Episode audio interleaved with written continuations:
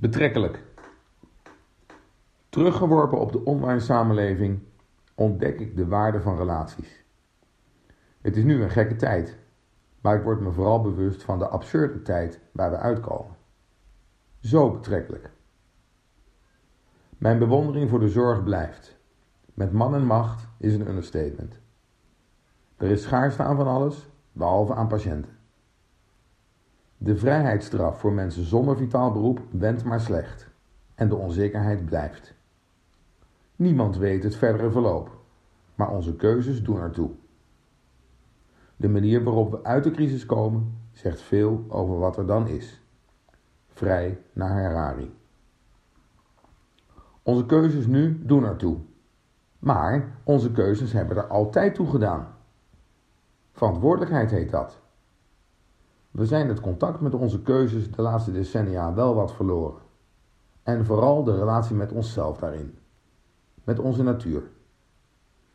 Iedereen heeft recht op alles, continu en overal, was het paradigma waarin we leefden. Schaarste bestaat niet, dachten we. We zijn wat we hebben.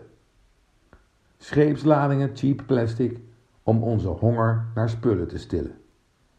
Geen wake-up call als we voor vijf tientjes naar de Riviera vliegen, terwijl de parkeerkosten notabene hoger zijn. We vinden de keuze uit meer dan 100 soorten thee in de supermarkt heel normaal. En 24/7 pakketbelevering, inclusief de CO2-uitlaat, was echt nodig. Goedkoper, meer, altijd. Een race to the bottom. We zijn, kun je zeggen, ons recht op materie geworden. Lelijk gepositioneerd in reclame, reclameslogans als niet omdat het moet, maar omdat het kan. De afgelopen 50 jaar waren een valkuil van ogenschijnlijk onbegrensde mogelijkheden. Onze voorouders moesten dingen maken. Zeker na de oorlog was er genoeg om op te bouwen. Daarna kwam de tijd van vermaken. Jezelf vermaken of, beter nog, vermaakt worden. Volop consumentisme.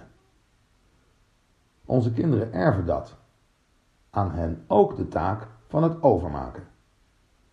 Komen tot evenwichtiger keuzes tussen rijkdom en welzijn, economie en ecologie. Maken, vermaken, overmaken. Met dit absurde beeld achter ons nodigt deze gekke tijd, wat mij betreft, vooral uit tot relativeren. Betrekkelijkheid in allerlei opzichten. Ontdekken hoe relatief de dingen opeens zijn als je naar de voedselbank moet. Je eigen moeder niet eens meer in het bejaardentehuis kunt bezoeken. Of, erger, je naaste hebt verloren. Vaststellen dat je niet necessary bent, terwijl je jarenlang in je functie enorm druk, druk, druk was. Erachter komen dat veel sociale contacten eigenlijk verplichtingen waren. Alles is relatief en zelfs dat is betrekkelijk. En toch zit hier de sleutel van de how-to uit en dus ook na de crisis. Er is nu tijd en ruimte de waarde van relaties opnieuw vast te stellen. Hernieuwde relaties met elkaar, met je werk, met leveranciers, met bezit, met de natuur en natuurlijk ook met jezelf. Als de manier waarop we uit de crisis komen veel zegt over wat er dan is, zijn we momenteel noodgedwongen met het onderscheiden van relaties op de goede weg. Necessary versus nice to have. Vrij versus verplichting. Als we dit doorzetten, krijgen we de kans een nieuwe tijd te betrekken.